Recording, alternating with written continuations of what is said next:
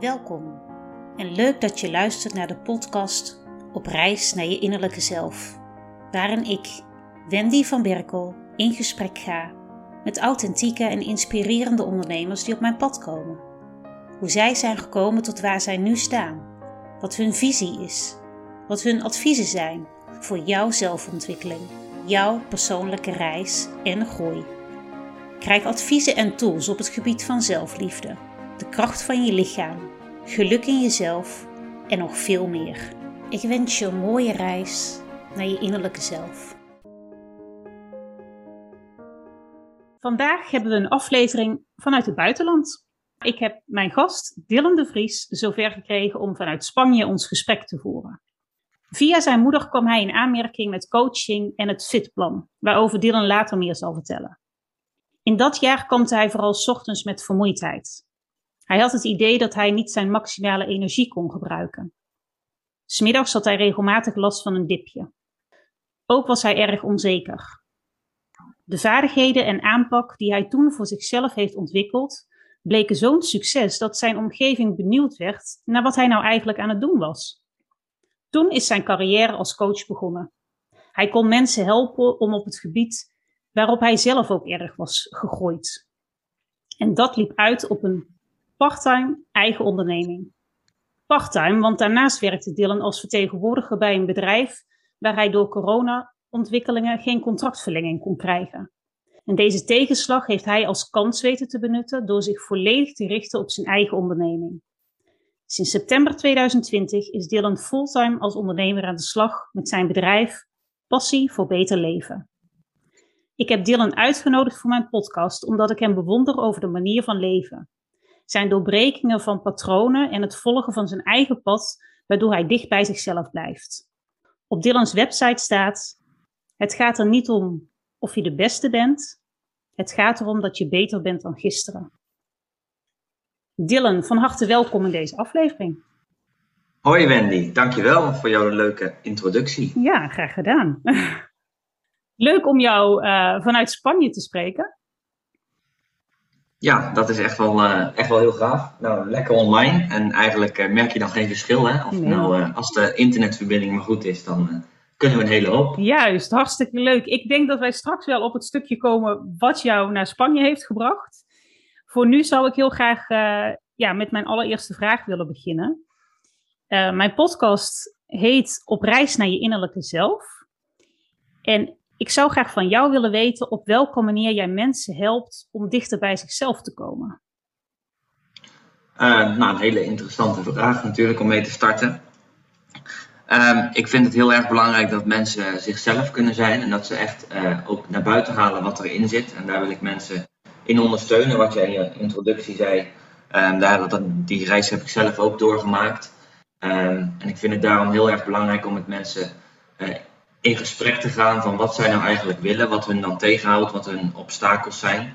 Uh, vaak zit dat in de gedachten, in de mindset, dat zij denken dat er bepaalde dingen van hun verwacht worden die vaak helemaal niet zo zijn of die überhaupt niet belangrijk zijn. En door ze daarin te ondersteunen en ook een stukje vertrouwen mee te geven uh, en door mijzelf als coach aan te bieden en dus echt een plek te creëren waarin zij hun verhaal kwijt kunnen en waarin zij echt zichzelf wel kunnen zijn, probeer ik met hetgene wat ik zelf heb doorgemaakt, die ervaring probeer ik echt mensen uh, wel verder te helpen en dus ook uh, naar hun echte zelf te brengen. Juist. Um, jij zegt door de ervaring die je zelf hebt meegemaakt, is, is dat um, wat jou de coach maakt? Of heb jij ook opleidingen gevolgd waardoor je staat waar je nu staat? Uh, nou, in eerste instantie uiteraard mijn eigen ervaring van wat je zei. Nou, datgene wat ik zelf heb doorgemaakt, daar kan ik natuurlijk ook andere mensen mee helpen, want dat vond ik zo bijzonder. En ze gingen aan mij vragen wat ik deed, zoals je net zei. En uiteindelijk, toen ik daarmee bezig ben gegaan, heb ik ook verdiepende uh, cursussen gedaan, trainingen gevolgd uh, en me daar verder in verdiept, zodat ik ook echt, als mensen misschien een probleem hebben die bij mij komen wat, waar ik geen ervaring mee heb, dan is het natuurlijk fijn om uit bepaalde ervaringen van cursussen, trainingstrajecten, zeg maar, uh, daar ook een oplossing in te bieden. Ja, wat voor training heb jij gevolgd? Uh, ik heb mindset training gevolgd. Ik heb het Leef je mooiste leven programma bij uh, Michael Pilarczyk gedaan. Kijk, bij de beste. ja, bij de beste inderdaad. En ik heb een weekend een uh, NLP-cursus gevolgd. Nou, dat vond ik ook echt heel gaaf. Dat staat eventueel nog wel op het lijstje om dat verder nog een keer uit te breiden. Om dat, daar een langer traject te volgen. Want dat vond ik ook wel heel erg bijzonder, dat neurolinguistisch programmeren. ja, daar leer je echt hoe de mind in elkaar steekt, zeg maar. En uh, dat, uh, dat zou je graag ook nog willen verdiepen om daarmee aan de slag te gaan. Ja, want kijk, daar heb ik al best wel een oog op. Maar ik denk dat, dat als je daar je echt in verdiept en als je echt nog helemaal dat uitpluist hoe dat in elkaar zit, dat je eigenlijk je bereik nog veel meer kan vergroten en uh, nog eigenlijk meer mensen kan helpen. En dat is uiteindelijk het doel natuurlijk. Juist, want op welke manier help jij mensen? Um, ik bied mensen eigenlijk een compleet plaatje aan en dat is dan mijn coaching, dat doe ik eigenlijk volledig online. Ja, dat moet wel, want ik zit nou natuurlijk in Spanje, maar dat doe ik helemaal via de telefoon of uh, via online Zoom-gesprekken. En daarbij uh, maak ik gebruik van een stukje voedingsondersteuning en dat is dan het fitplan. Waardoor ik mensen dus ook kan helpen op gebieden uh, zoals aankomen, afslanken, spiermassa opbouwen of gewoon echt een gezonde leefstijl creëren. En daarbij dan dus mijn, ja, mijn taal en mijn, mijn gesprekken met mensen om ze ook op die manier te ondersteunen. Om ze bijvoorbeeld opdrachten mee te geven van ga eens voor jezelf na uh, wat je nou eigenlijk echt wil, wat je tegenhoudt en wat er, wat er zou moeten veranderen om dat wel uh, waar te gaan maken. Ja, want het fitplan, dat gaf ik in mijn introductie al aan, van dat, daar zal jij ook op terugkomen. Dat benoem je nu ook, dus dat is voor mensen wat je zegt die willen aankomen of willen afvallen, maar ook het stukje mindset welke vragen krijg jij het meeste die bij jou, uh, mensen die bij jou aankloppen? Um, dat hangt een beetje af, want ik heb natuurlijk een verschillend publiek. En als het mijn leeftijd is, zo'n beetje tussen de 20 en de 30, dan zie ik heel vaak terug dat mensen bijvoorbeeld aan het studeren zijn en dat ze niet helemaal lekker in hun vel zitten, niet goed in hun energie zitten, omdat ze een beetje geleefd worden bijvoorbeeld door hun studie of door hun baan en dat ze graag meer uit het leven willen halen. Nou, dat is eigenlijk een beetje ook uh, wat ik toen ervaarde.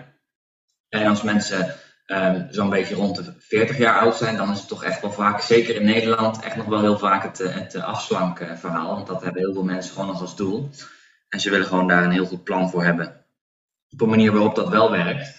Um, dus nogmaals, het is wel heel erg, heel erg afhankelijk van welke persoon er zeg maar, uh, voor mij zit. En het is bij mij heel gevarieerd.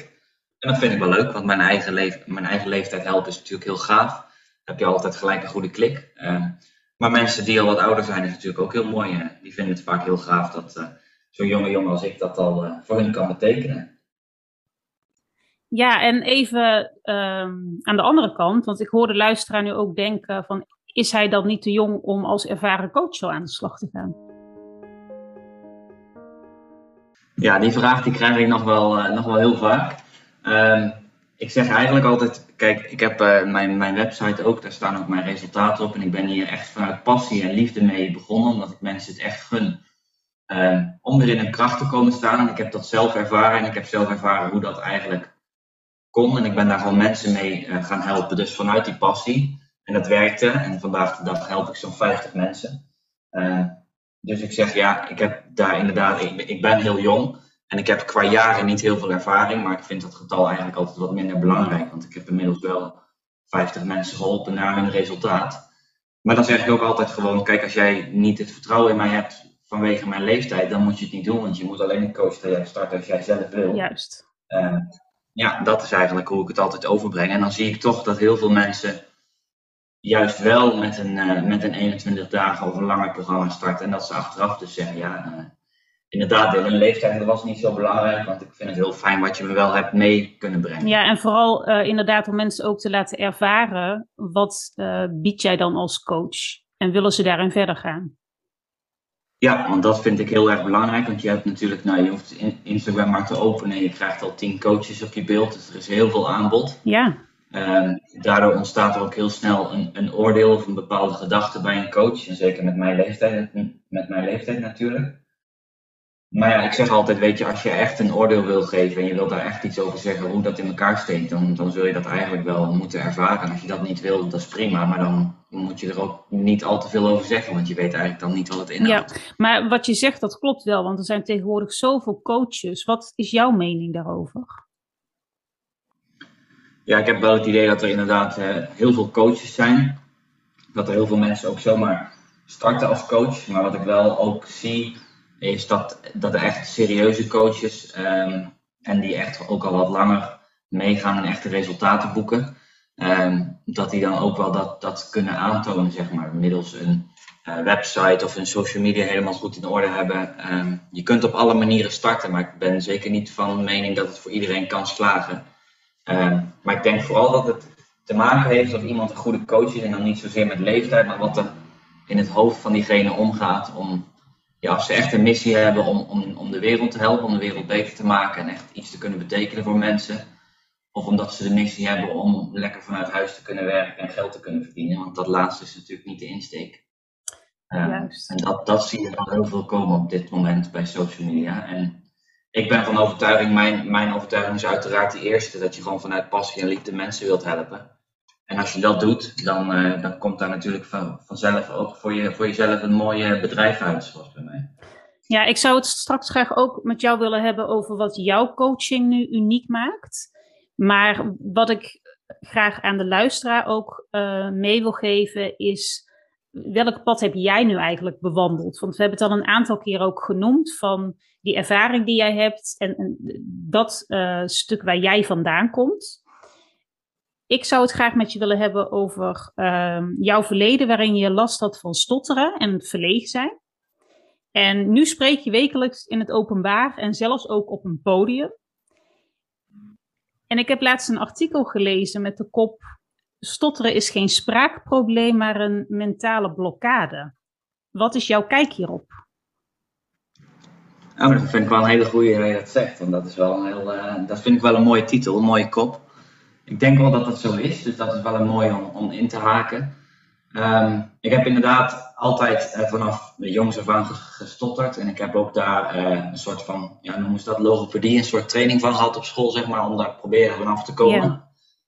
Dat is destijds niet echt gelukt. Het werd wel wat minder.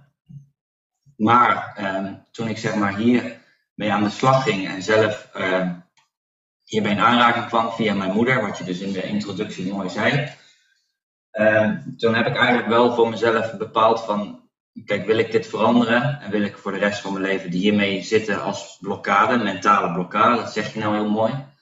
Uh, of wil ik hier gewoon echt, echt voor gaan en wil ik het proberen om daar wel uh, me overheen te zetten, om over die onzekerheid heen te zetten. En dat begon eigenlijk in 2020 begin, dat ik dus op een podium uh, mijn verhaal mocht doen, uh, hoe ik was begonnen, wat ik nu al had bereikt en uh, ja, waar ik eigenlijk mee bezig was. En ik vond dat doodeng, maar mijn moeder die zei tegen mij, ja, je gaat gewoon het podium op, want dat is gewoon leuk. Spannend. en doe maar gewoon. Ja. Nou ja, ik stond op het podium, nou, met knikkende knieën, ik kon natuurlijk helemaal niet uit mijn woorden komen. Maar met uh, hakken en stoten heb ik het wel mijn verhaal gedaan. En ja, de mensen die luisteren, die zagen natuurlijk mijn emotie en mijn zenuwen. Dus die, die, ja, die vonden het juist knap dat ik daar wel stond. En toen is eigenlijk mijn mindset echt omgegaan. Toen dacht ik, ja, ik kan nu of dit nog veel vaker gaan doen, dat het zo vaak fout gaat, dat het uiteindelijk een keer goed gaat. Nou, dat heb ik dus gedaan. Uh, of ik kan hiermee stoppen en ik kan het niet meer doen. Maar dan weet ik zeker dat ik over vijf jaar nog niet in het openbaar kan spreken. Wauw dat is een tool geweest. Doordat ik dat heb geleerd, kan ik nu ook, eh, nou hier in die podcast of gewoon in alle gesprekken met mensen, dat gaat dan mee, heb ik er eigenlijk ook geen optie van. En dat is wel heel erg mooi. En ik denk ook wel dat die verlegenheid en het niet durven spreken voor groepen, geen presentatie vroeger op school, dat dat eigenlijk wel allemaal met het stotteren te maken had. Dus echt verlegen van mezelf, dat ben ik nooit echt geweest, maar wel als ik daar voor de groep moest staan, dat ik wel een verlegen werd omdat ik wist dat ik ging stotteren. Ja, ik had in dat artikel gelezen dat uit onderzoek blijkt dat mensen die tegen zichzelf praten, dat ze niet stotterden. En dat ze uren achtereen vloeiend in zichzelf kunnen praten of vloeiend kunnen voorlezen. Als er maar niemand op gehoorafstand is. Herken je dat ook? Ja, dat klopt. Want ik had, uh, ik heb dus vroeger, toen was ik wel echt jong hoor, 12 of zo, maar toen had ik dus een soort uh, een mevrouw die kwam mij helpen om daar eventueel van af te komen. En toen moest ik dus op een gegeven moment vertellen over mijn vakantie. Nou, dat, dat ging helemaal met stotteren en alles, want ik moest haar aankijken en ik moest daarover vertellen. En toen daarna moest ik een hoofdstuk uit een boekje lezen en toen stotterde ik helemaal niet. Oh. Dus dat is precies wat jij zegt. Ja, maar zij luisterde op dat moment dus wel. Dus... zij luisterde wel, maar ik had mijn aandacht. Dus mijn mentale stukje had ik gericht op het boek en niet op Ja. haar. En toen ik mijn verhaal deelde, keek ik haar aan. Dus dat was wel een verschil. Ja. ja, dat is inderdaad een, een, echt een voorbeeld vanuit dat onderzoek wat het inderdaad zegt. Van als jij in je eigen wereld zit. Dus het heeft ook inderdaad heel veel te maken met het stukje mindset. Echt die mentale blokkade dan, ja. Te doorbreken. Ja. En dat heb jij echt gedaan. Als, als ik jou nu inderdaad hoor dat jij wekelijks inderdaad een, een eh, online meeting geeft. En dat je inderdaad de durf wel hebt om je toch eh, ja, ook op zo'n podium neer te zetten en je verhaal te doen. Ja, heel knap. Ja, en ik heb ook wel geleerd dat het ook wel goed is om eh, soms een foutje te maken. Want dat, dat is ook wel heel erg belangrijk. Dat wil ik ook altijd aan mensen die ik coach meegeven. Ehm, ik zet bijvoorbeeld wel eens een video op Facebook of op mijn andere social media waar ik dan iets deel. En soms zijn dat wel video's van 10 minuten. Nou ja, in het begin, als ik dan op 7,5 minuten een keer stotterde of ik zei iets verkeerd, dan zou ik het hele filmpje opnieuw opnemen. Maar dat doe ik nou echt niet meer. Ik zou nu echt gewoon, eh, weet je, dat mag erin zitten. Het is menselijk. Ja, en waar, Eh, en dat laat ik dan gewoon zo. ja, en waar had dat voorheen eh, mee te maken? Dat je dacht van, dat ga ik eh, opnieuw doen? ik denk dat je het gewoon naar buiten wilt brengen alsof het perfect is. Maar ja, daar heb je uiteindelijk ook niet veel aan. Eh, want het gaat erom dat het echt is. Ja, heel goed. het, eh, ja, Juist. En in dit voorbeeld heb je ook te maken met hoe kijken mensen naar jou, hoe luisteren mensen naar jou. En ehm, ik heb gelezen dat eh, ook een van jouw ehm, uitspraken is: ga doen waar jij je goed bij voelt en niet waar je omgeving zich goed bij voelt. Dus eigen keuzes maken zonder je te laten beïnvloeden door anderen. Terwijl de mening van anderen juist kan zorgen dat je gaat twijfelen. Wat is jouw advies hoe daarmee om te gaan? Ja, daarmee omgaan, dat, dat is ook een beetje hoe je zelf natuurlijk daarover denkt. Ik vond het in het begin heel moeilijk hoor. Dat, dat vertel ik altijd gewoon aan mensen ook. Om, om gewoon eerlijk te zijn om te kijken welke verandering er mogelijk is. Ehm, want je kan het je voorstellen, ja, toen was ik 20. En toen zei ik, nou, mijn werk gaat niet door, want eh, corona heeft roet in het eten gegooid. Ik heb mijn studie wel afgemaakt, maar ik ga nu eh, helemaal voor, voor mezelf beginnen en ik word ZZP'er. En ik ga dit en dit en dit doen. Nou, er zijn natuurlijk veel meer mensen die dat helemaal niks vinden, daar geen vertrouwen in hebben, als mensen die dat heel gaaf vinden. Ehm, dus dat was voor mij echt een, eh, een, een koud bad, zeg maar. Maar ja, uiteindelijk ben ik daar, ik dacht wel gelijk van mezelf, hé, maar wat, wat wil ik nou eigenlijk echt? En ik kan wel naar de verwachtingen van hun, dus kijk, ik kan met degene, met de studie die ik heb gedaan, kan ik best wel een goede baan vinden in loondienst. Maar toen dacht ik ook, ja, weet je, dan heb ik wel inkomen, dan heb ik wel een toekomst, maar word ik daar blij van om van 9 tot 5 eh, de hele week naar iets te gaan wat ik eigenlijk helemaal niet leuk vind, wat ik diep van binnen niet wil doen?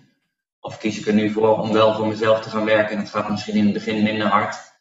Maar ga ik kijken waar het schip strandt en ik ben pas 20, dus als het na een jaar niet lukt en ik ga het alsnog niet doen, dan is het nog steeds geen ramp. Wat een dappere keuze. Ja, dus dat heb ik eigenlijk gewoon doorgezet. En daar ga je inderdaad wel eh, mensen door kwijtraken of minder contact krijgen met mensen of meningsverschillen.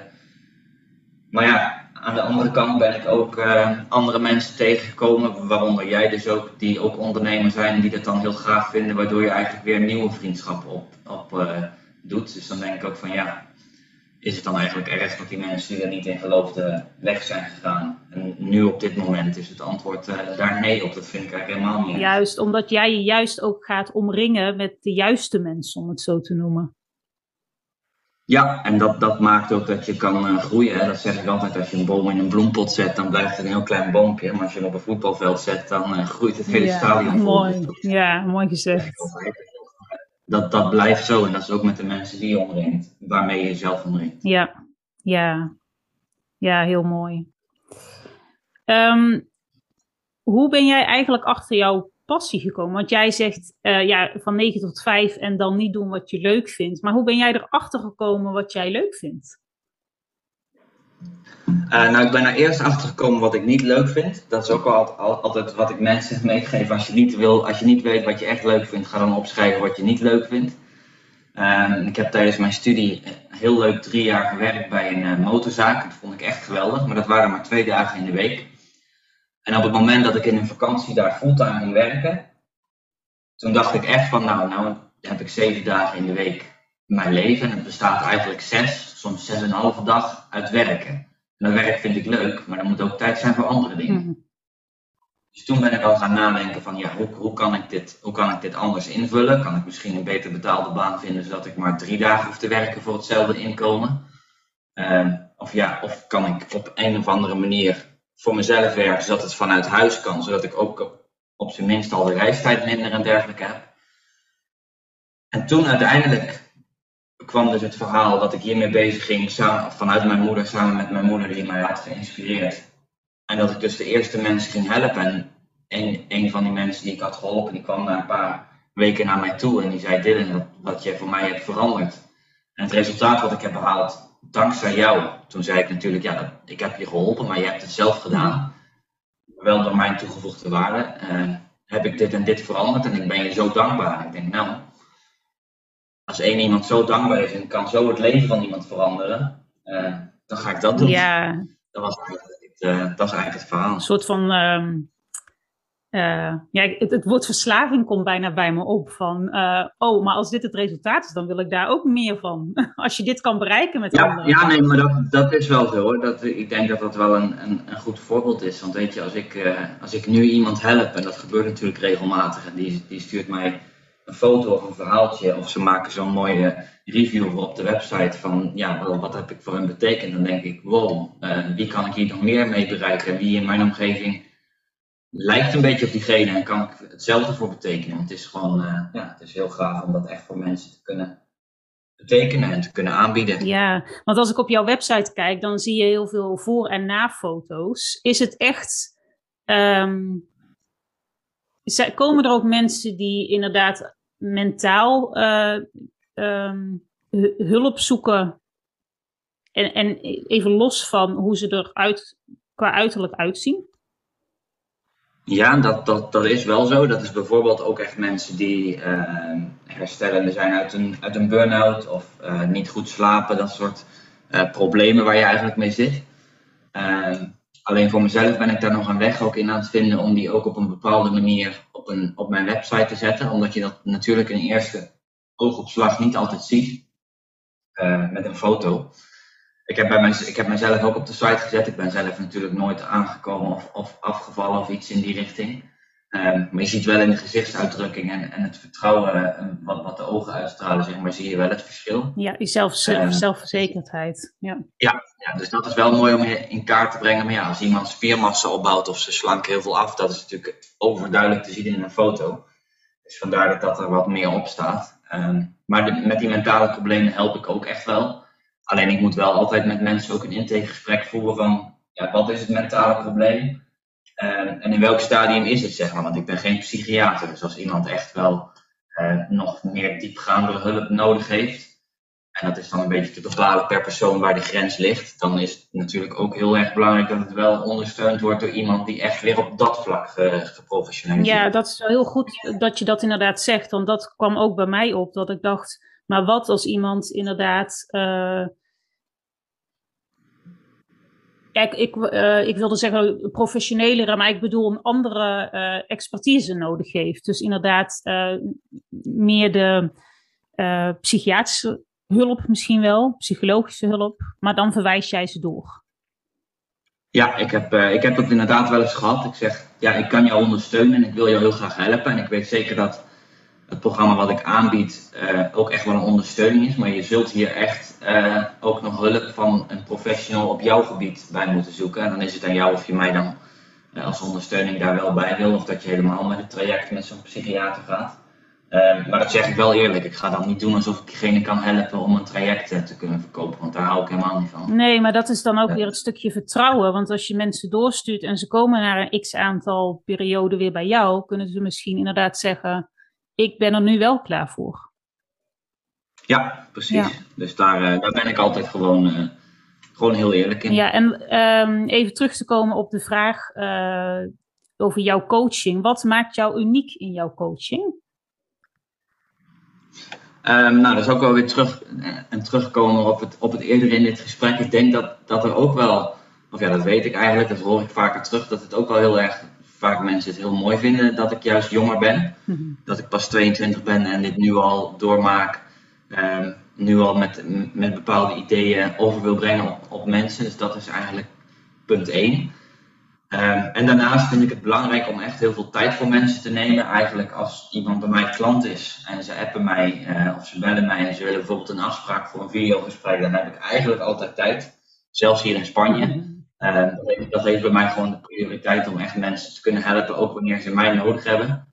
Zeker als mensen um, echt wel ergere problemen hebben, waardoor ze echt eventjes mij eigenlijk nodig hebben. Dan kun je natuurlijk niet zeggen als ze maandag uh, bellen van het gaat eigenlijk niet goed. Dan zeg ik natuurlijk niet, nou kom donderdag maar even op Zoom. Ja, want dan hebben ze nog drie dagen waarin ze zich helemaal niet lekker voelen. Hebben je juist op dat dus moment nodig.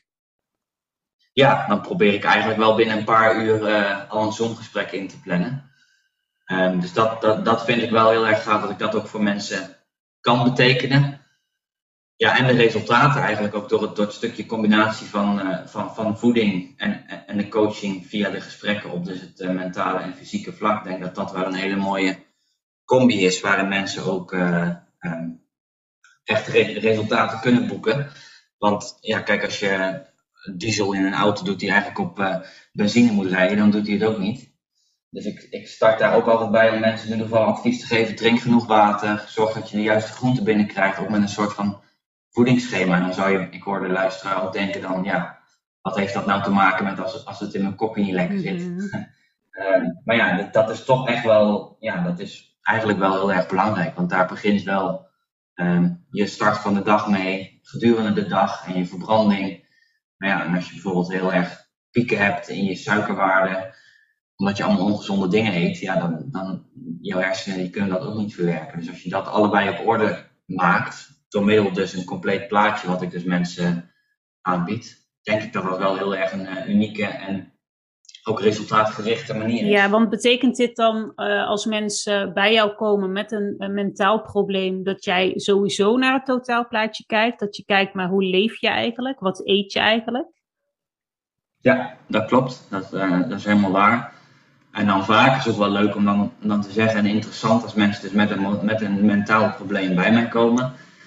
En ik ga dan onderzoeken wat, wat ze eigenlijk eten en vooral wat ze drinken ook. Dan zie je dus eigenlijk vaak dat daar dus ook eigenlijk wel heel erg veel verbetering nodig is. Ja, dus dat is echt een stukje bewustwording eigenlijk ook.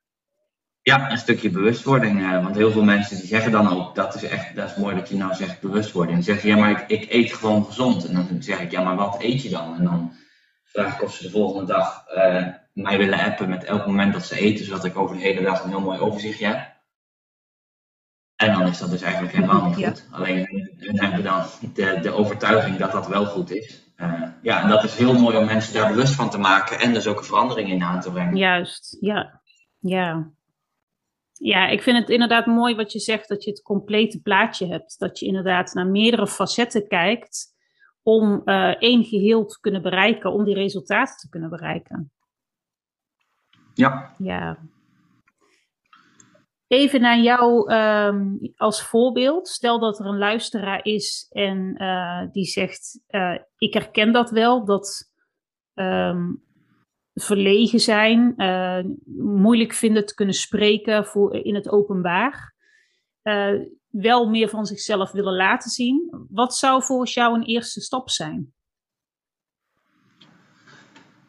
Um, ja, dat, dat is natuurlijk ook wat, wat zelf dan inderdaad de ambitie is om meer van jezelf te laten zien. Kijk, sommige mensen zijn heel verlegen en daar begint het al een keer om een verhaaltje op Facebook te posten. Dat is al een hele andere stap, zeg maar. Um, en andere mensen die, willen, die zijn eigenlijk verlegen en die hebben echt de ambitie om op een podium een verhaal uh, te vertellen. Nou, dat is eigenlijk dus mijn verhaal geweest. Um, de eerste stap is eigenlijk wel altijd wat ik altijd adviseer, is het, en dat hoeft dan niet per se naar mij natuurlijk, bij, bij mij natuurlijk, want dat is ook niet helemaal de bedoeling. Je moet altijd doen wat goed voelt, maar in ieder geval wel iemand te zoeken die eigenlijk vroeger hetzelfde was als dat jij nu bent en die heeft bereikt wat jij graag wilt bereiken, zodat je een soort voorbeeld hebt. Um, en dus die, die persoon kan onderzoeken, kan ondervragen en daar wat van kan leren, want hoe die zijn reis heeft gemaakt, en hoe jij dat dus kunt aanpakken. Want dat, dat lijkt me wel uh, altijd een heel goed plan om echt met mensen te gaan kijken, ja, wat, wat wil je dan bereiken en heb je een voorbeeld? En ga dan dat voorbeeld bestuderen en kijk uh, wat je kan doen om jouw zelfvertrouwen ook te verbeteren. Ja, maar... En dat begint dan bij de eerste stapjes die diegene ook heeft gezet. Ja, want die vind ik wel, ik kom er steeds meer achter dat ik voorheen um, altijd dacht, als iemand het op die manier doet, dan is dat de manier. Terwijl eigenlijk iedereen wel zijn eigen, iedereen heeft zijn eigen unieke pad, maar ook zijn eigen unieke manier om uh, patronen te doorbreken, toch? Ja, dat klopt. Um, ik denk ook wel dat je niet precies iemand moet naapen, maar ik heb zelf natuurlijk ook voorbeelden van coaches die hier of langer mee bezig zijn of heel succesvol mee zijn. En ja, de uitschieter is dan natuurlijk Michael Pilarczyk. Mm die doet wel een beetje een andere manier, maar dat is wel een voorbeeld van mij hoe hij dingen doet, hoe hij dingen promoot.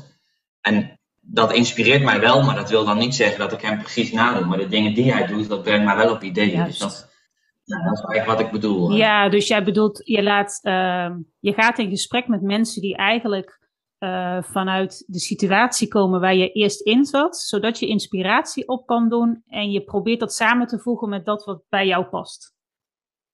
Ja, dan, dan, dat, als, je, als je die twee, die twee plannen, die twee ideeën met elkaar koppelt, dan kun je een heel mooi, uh, ja, dan kun je een heel mooi plan voor jezelf maken. Maar ik zou wel altijd adviseren om daar wel iemand dus een coach bij te zoeken. Zeker als je heel verlegen bent, dan praat je vaak ook niet makkelijk met andere mensen.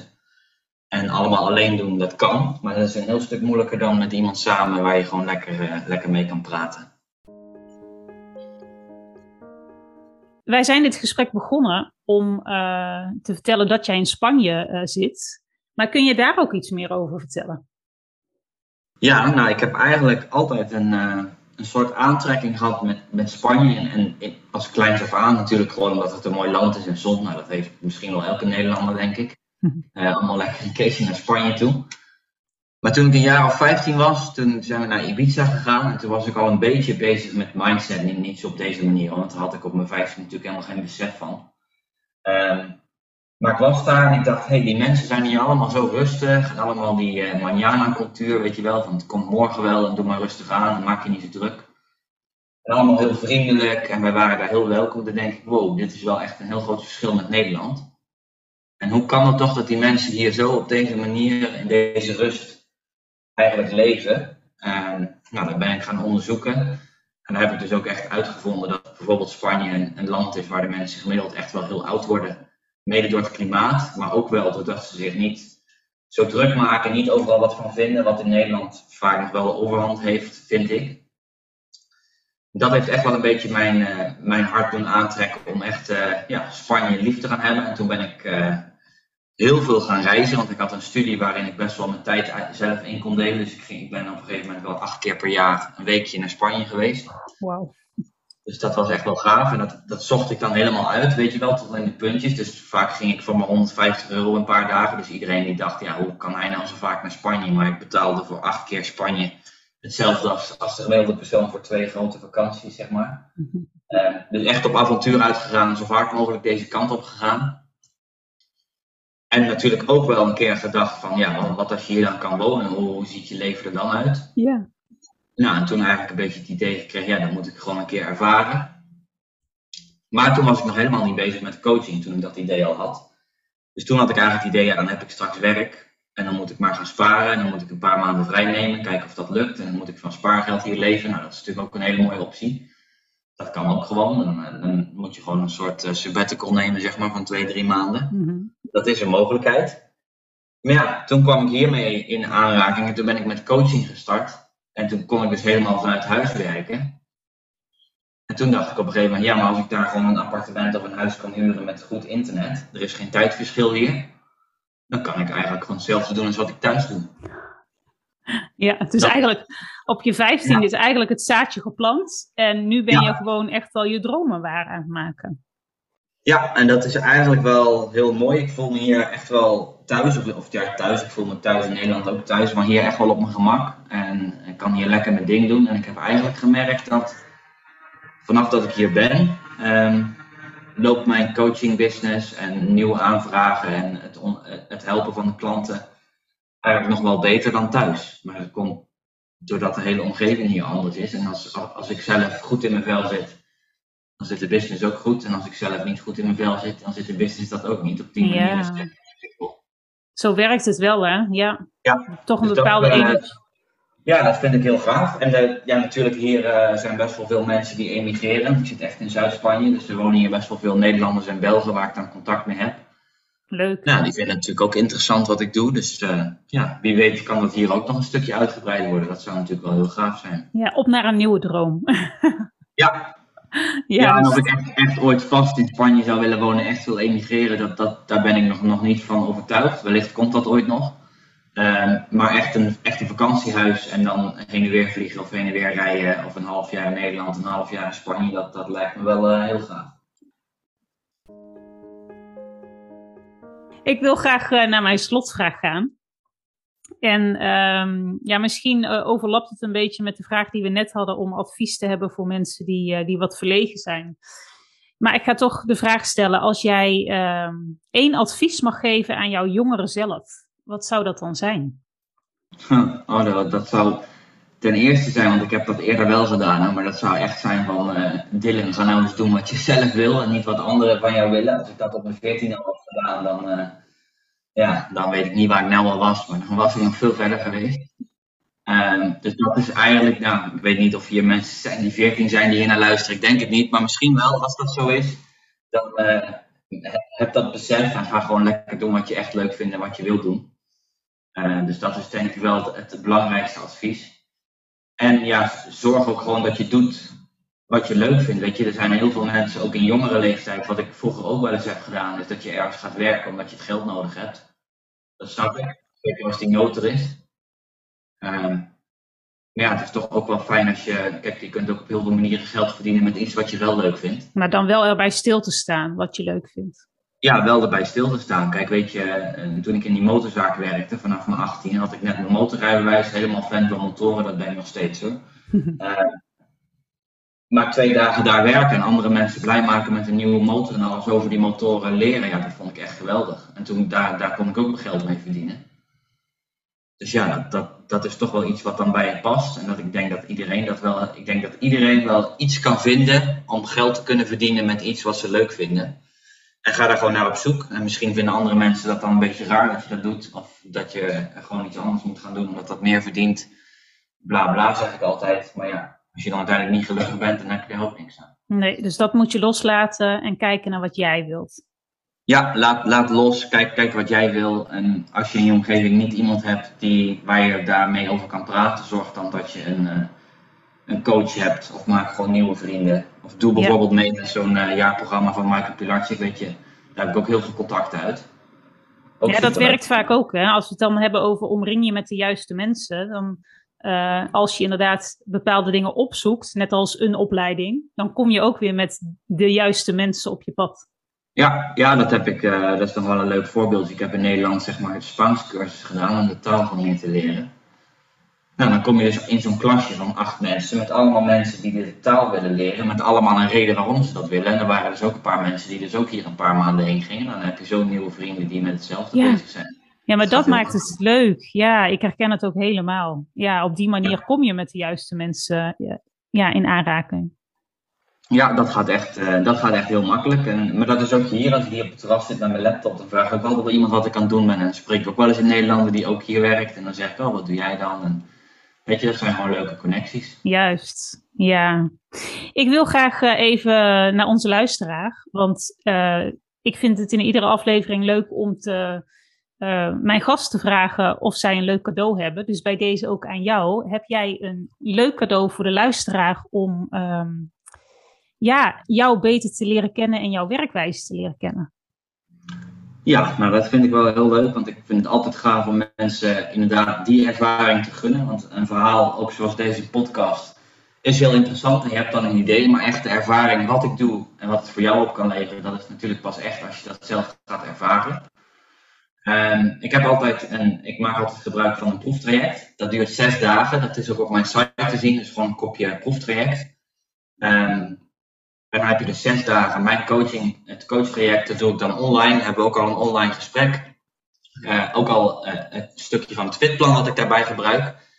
En dat wil ik eigenlijk uh, aan drie mensen die hier in de, de podcast luisteren, gewoon weggeven, cadeau geven. Dus echt vanuit mij om, om jou ook te kunnen laten ervaren wat het precies inhoudt en ja, wat het jou eventueel kan opleveren. Ik weet uit ervaring dat het in zes dagen al een heel verschil kan maken. Uh, dat is snel, hè, zes dagen.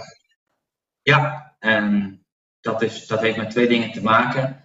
Uh, stukje 1 is dan bijvoorbeeld als iemand echt zijn, zijn voedingspatroon niet op orde heeft, terwijl hij wel denkt dat het zo is. Als ik die mensen bewust kan maken en die gaan zes dagen dus op mijn advies wel uh, groente, water drinken, ja, alles wat daarbij hoort. Dat maakt eigenlijk gelijk al een verschil.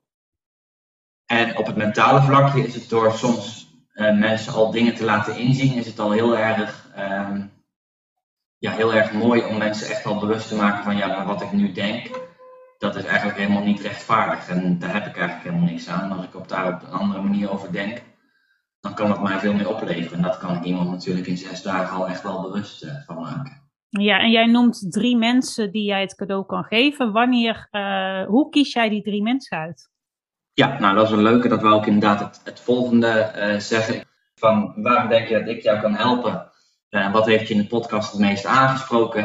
En wat zou je zelf graag willen bereiken? Dan, dan kies ik daar de drie leukste of meest uitdagende motivaties uit. Dan neem ik contact met je op. Nou, superleuk cadeau. Dankjewel, hartstikke ja, leuk. Ik uh, zal in de, in de outro zal ik hier ook even kort wat meer over vertellen en zorgen voor de juiste linkjes. En voor nu ja, wil ik jou hartelijk bedanken voor jouw openheid om jouw verhaal te vertellen en voor de tips die jij aan onze luisteraars hebt gegeven. Graag gedaan. Ik vond het superleuk om zo het ook weer naar buiten te brengen. En natuurlijk heel veel mensen te inspireren, want ik weet dat dat ook al starten we niet met iets, of ook al hebben we nooit meer contact, dat het altijd heel erg inspirerend is om zo'n verhaal te horen. Misschien ook zijn of haar eerste stap te zetten richting een droom die iemand toch wel stiekem heeft. Ja, misschien hebben we inderdaad wat zaadjes geplant. Ja, precies. Ja, mooi, dankjewel. Graag gedaan.